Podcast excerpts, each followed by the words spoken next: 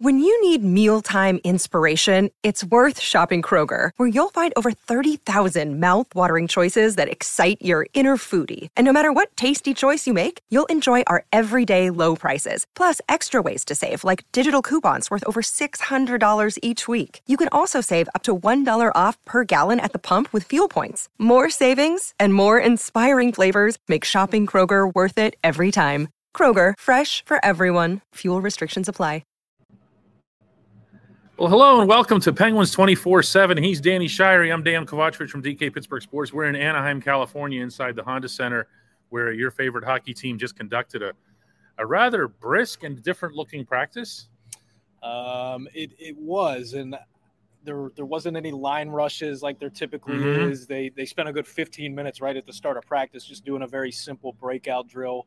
Might have just been a product of having yesterday off, and they wanted to get the guys' legs moving a little bit and, and get their timing and feel back a little bit. But it, it was much different than we've seen from a lot of the practices that they've held this season. Yeah, and the spirits, as you can imagine, were pretty high. Uh, this is a, a team that's coming off of a somewhat uplifting, certainly from the outcome standpoint, uh, overtime victory over the Avalanche back home. And now they're out here for games tomorrow against the Ducks, day after that against the Kings, and a couple days later up in San Jose. And although these are not the sexiest teams in the league when it comes to the standings, although the Kings are pretty good, uh, it's it's going to be, I think, Danny, a challenge in a different sense uh, for this team because they need to just start defending.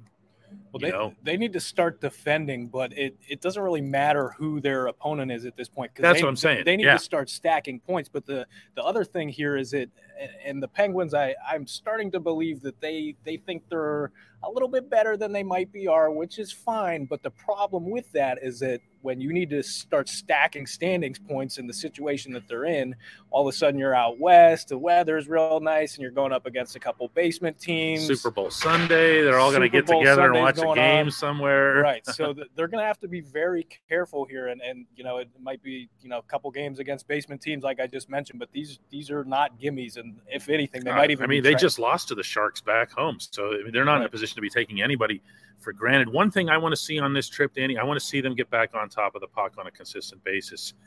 Uh, and for anyone who doesn't know exactly what that means, I just asked Jake Guentzel downstairs to explain this to you. Yeah, that's just what we have to do. That's when we're at our best and we're not cheating the game and playing the game the right way. So if we're on top of the puck all night and defend hard, or else we get our looks. What does it mean? When I mean, you hear it, I hear it every day here. But if you had to explain that to a fan, what's that mean to stay on top of the puck, and why is it important? Well, yeah, you just don't want to give the team easy looks and, and easy offense. So I think that's the biggest thing is mm-hmm. making it hard game to play for the other team and, and, and making it hard on them. I think that's when we're best. you know, I, I have the highest of admiration for Jake's ability to explain stuff like that, Danny. It's almost like I said right after we were done with that, like you're the son of a coach or something. and he is, of course, Mike Guentzel, a, a renowned college coach. Uh, but that is that's a big part of their success, isn't it? It is, and I, I think at times this season, obviously, there's been so many different things that have plagued them when they're not playing well. Um, but I, I think that kind of not staying on top of the puck kind of can extend into those other issues that we see because all of a sudden you, you're not staying on top of the puck, you're not in position as much, and that that kind of leads you to a lot more free flowing. And, and again, I, I'm not saying that there needs to be some boxed in. You've got to be here at every single point in time. But when you do have that structure in place, it kind of mitigates, uh, I, I guess, the risk associated with your game, and, and it kind of. Um, I, I don't know. It, pre- it prevents you from making a lot of the mistakes, uh, aside from just limiting the opposition's attack. It, it, it prevents you from making a lot of those boneheaded mistakes that this team is is susceptible of. So um, obviously, it's super important to stay on top of the puck, to be conscientious where you need to be, and you know that we've seen them execute it well. Oh, we We've have seen them execute it well. That's- several times. and when they're clicking, you're like, okay, the, you know, this might not be the best team in the league, but I think this team can compete. The problem is, is that we haven't seen it on a consistent enough basis at all, or even, you know, over a No, two, three game all. stretch. If you guys have any questions for us at all about the practice or the state of the hockey team uh, or anything at all uh, about the, the Penguins or the NHL, uh, feel free to shoot it our way if you're seeing this on YouTube or Facebook. Those are the two places where you can do that. If you're seeing this on Twitter or Twitch or Instagram or any other places that we put this out, you got to go to the other ones I mentioned. It's got to be YouTube or Facebook because they're the only ones that have this capability. Uh, my man Cody here, he says, I have hope. Last game, they did a better job of tying up sticks on loose pucks in our crease. They did. I mean, there was a lot of stuff that went on to get Colorado to that point. But there were bodies back there for Pittsburgh, and they were aggressive. By the way, so was Casey DeSmith. And I, I, think that it's funny that we saw this comment because during one of the drills we saw during practice, it was a, a three on three small area drill where um, you know a, a, forward line is basically below the goal line trying to score on another three forwards and then once the puck is turned over. There's another line that's racing down to the other end of the ice and the other guys had to back check. And i think that kind of encapsulated everything that we're kind of looking at right here. Yeah and tell them who did all the scoring on these drills. Uh, jeff carter scored more today during practice than he has all season. The first goal was incredible. It was some little muffin backhander that somehow snuck through to Karski. He celebrated it though, and he celebrated it with a loud woo, and his arm was up and was, everything. It yeah, was the most energetic he's looked all year. Nice. Austin says, "Do you think Jarry Tristan Jarry returns tomorrow?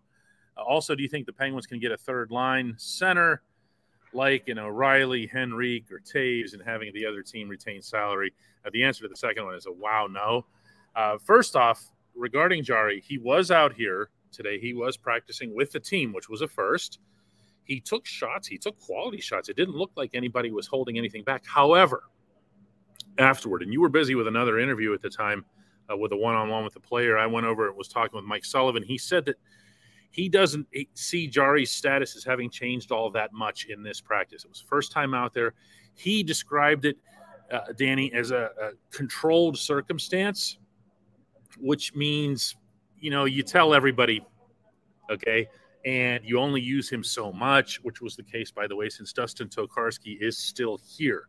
Tokarski still being here almost certainly means that he's going to be the backup to Casey DeSmith in this building tomorrow night. Yeah, no doubt. I, I'm not expecting Jarry to to play tomorrow night. I probably wouldn't even expect him to play on on Saturday night against the Kings either. We might see him um, against the Sharks a few days after that. But I, I think it's, it's mainly just encouraging that he is back with the team. He's out there on the ice and, and he's taking shots. Like you said, the, the guys were not holding back on him at all when. Um, no, when they were allowed to shoot, they shot. Right. They, were going upstairs. They were everything. going upstairs yeah. on him and they were scoring on him too.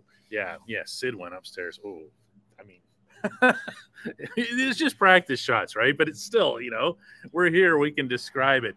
Uh, I I have a feeling that and you can see it a little bit today too. That uh, DeSmith is walking around with a little bit more of a and, and, skating around with a little bit more of a comfort level. He had to have known that, you know, that management was down on him uh, through the break. There's no way he didn't hear what they said about him. Right.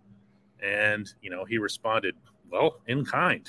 Uh, I mean, I'd say that game against the Avalanche was maybe his best game all season, if not a second best all season. Um, I, I, know he was great in that Washington game, but Casey's the kind of guy that I, I think he might be um, susceptible to those swings. Obviously, everyone's susceptible to confidence swings, and you know if, if the puck's getting blown by you two out of three games, obviously you're not going to be as high on yourself as you were after a game you might have just had against the Avalanche. But it seems like DeSmith, um, and I only say this because of the, of his demeanor after his strong performances. I know what you're going to say here. He rides it. He rides it. Yep. That, there's no question about that. He rides it. Uh, he he does have that that gear to him. Uh, Greg says, "I love to watch Ryan Poehling. He has high hockey IQ. Agreed. He's a long term Penguin. At first, I have to tell you, just a little story. This is some reporting stuff. Is Danny and I are downstairs in the locker room, and Poehling comes in, and he's someone who would have been a perfect candidate to answer questions for either of the stories that we are working on here. And it was like, oh man, you can't do that every day. keep because he's he is that smart. He has that hockey IQ. Uh, he's got an engaging personality and everything else here. So yes, he has all that.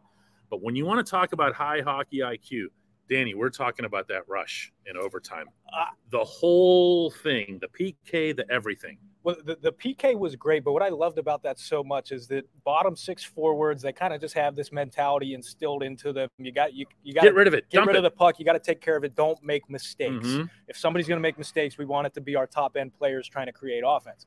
Well, that play that Poehling made after the penalty kill against the Avalanche on Tuesday, it's, it was four on four because the penalty had just ended um, instead of three on 3 Mhm. But Penguins were going for a change. Poehling needed to get off, and he's not somebody that's going to be out there during overtime in, a, in an even strength situation anyway. But flying up the left wing instead of just dumping it deep and going off for a change while and the rest of his guys holding it were. and dragging it and looking around and seeing that the Avs still had who on the rink.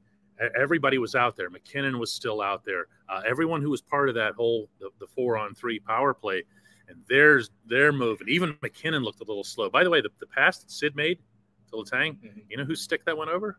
MacKinnon's, and he had nothing. No. He had, and, and, and that's what I say that with respect. He was the best player on the rink for either team here.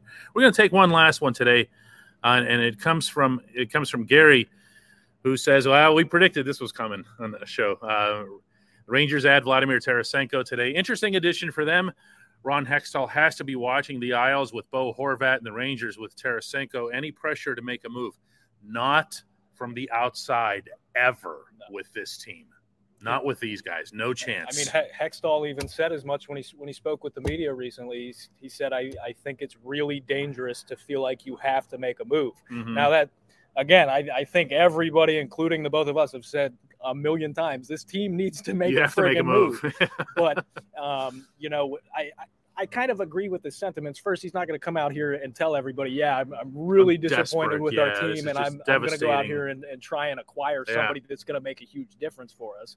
But secondly, there, there's a very real possibility in this environment that something grand isn't going to come along, regardless of whether Hextall is going to want to do it or not. Well, And if you, if you feel like like you got to go out and trade for a Ryan O'Reilly, whether the deal makes sense or whether O'Reilly's even the, the right fit to come in and, and address the Penguins' issues. oh, I'd take him. well, that's a different discussion. We can we can save that for another time. But Okay. but if you get to a point where you feel I have to go trade for Ryan O'Reilly, Yeah, you're giving up first round. I mean, Rangers gave up a first rounder. That's just how that goes. Um, there's a lot of different components to this discussion. I'll say a couple of things. One is that I feel that the Metro, it's as a division, isn't done. Meaning, I do believe you're going to see the Devils make a move. The Devils are not a completed product. They've been a surprise, but they're not a team that you look at and go, "Oh yeah, contender." I have a feeling we're going to see Timo Meier land with the Devils, Oh, which would be a problem. That would actually kind of be a problem. That would be a problem. This is a good hockey player. Um, I also think you're going to see Washington look to find a way to stay in it every year with with Ovechkin in that lineup is a lot like every year for the Penguins with Crosby. You can never punt on any of them, And you Okay. can't forget that they just got Nick Backstrom back as well. and that's a pretty nice addition for them uh, mid-season, uh, no less. So it's it's a it's a it's going to be a tough division. Uh, Mike Sullivan just said downstairs in relation to the Tarasenko acquisition, although not directly, he's not ever going to speak to stuff like that. He said, "Look, we consider it to be one of the more competitive divisions in hockey. That's the way to look at this. Uh, if all your teams in the division except Philadelphia and Columbus are buyers, then all of the teams in your division except Philadelphia and Columbus are are good. Uh, we can sneak one more in, right? Grant says, I think there's a way to make a solid trade before the, or do you think there's a way to make a solid trade before the deadline without trading Guentzel or Zucker? Uh, yes, you could trade Rust. I, I don't mm. even think there's anybody that needs to go in the top six to to complete a trade. I and I'm I'm not saying Tarasenko. Well, You got to clear cap space. Of course you do, and, and Yeah. I'll get to that. All right. So if if Tarasenko is not the player he was five six years ago, and I, I'm not even convinced that he's that much of an impact player, but the Dude can shoot a hockey puck when he's 80. the dude can shoot it. He's immediately going to slot into the Rangers top six, and he doesn't have to be the guy there. He's No, like no, no, no, no. No. Yeah. he's right. like the fourth, fifth, sixth guy there. But look at the package that the Rangers sent out for him. Yeah, they don't care about that in New York. The, the draft picks are candy in New York. No one cares about it. They haven't cared about that why, sh- forever. Why shouldn't they be? Why shouldn't they be candy here? Oh, different discussion. Well, my, my point being is that yes, you need to shed some salary off your NHL roster, but if you look at the package, the, the Penguins could have put a package together like that that the Rangers sent out for Tarasenko, they easily could have done that.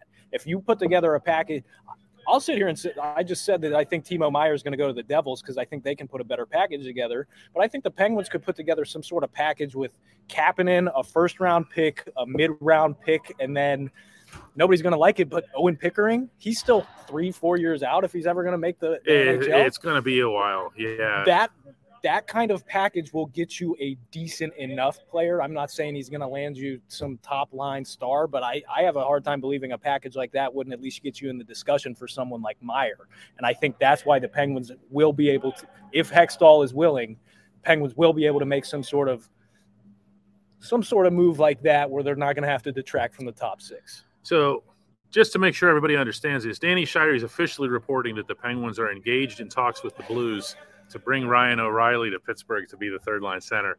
He he actually reported no such thing, but that won't stop anyone from repeating it. I uh, appreciate everybody uh, partaking in this and, and and watching or listening. We'll do another one of these tomorrow night after the game here in Anaheim.